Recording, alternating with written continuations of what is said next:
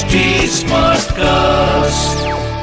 आप सुन रहे हैं एच डी स्मार्ट कास्ट और ये है फीवर एफ़ प्रोडक्शन अनुराग इस रोमांटिक महीने में हम हमारे हिंदी सिनेमा की कुछ आइकॉनिक जोड़ियों के बारे में बात कर रहे हैं। दो हीरो वाली जोड़ीज हीरो हीरोइन वाली जोड़ीज हीरो एंड डायरेक्टर की जोड़ीज के बारे में बात कर रहे हैं। इसकी शुरुआत हमने देवानंद विजयानंद फॉलोड बाय राजेश खन्ना शक्ति सामंता की एक्टर डायरेक्टर की जोड़ी से की। और आज हम अमिताभ बच्चन एंड मनमोहन देसाई की जोड़ी की बात करेंगे। पता है, मज़े की बात यह है कि मनमोहन देसाई साहब ने एक जमाने में अमिताभ बच्चन को लंबा घोड़ा जैसे कुछ कह के मज़ाक किया था। लेकिन जब उन्होंने अमिताभ बच्चन के साथ परवरिश फ़िल्म में काम किया फॉलोड बाय अमर अकबर एंथनी बस। उसके बाद उन्होंने ठान ली कि अब मैं इस एंथनी भाई के साथ ही फ़िल्में बनाऊँगा। और किसी भी हीरो के साथ नहीं। एंड देखिए ही kept his promise Amar Akbar Anthony के बाद इन दोनों ने लाइन से सिर्फ़ और सिर्फ़ हिट एंड सुपर हिट फ़िल्में दी। सुहाग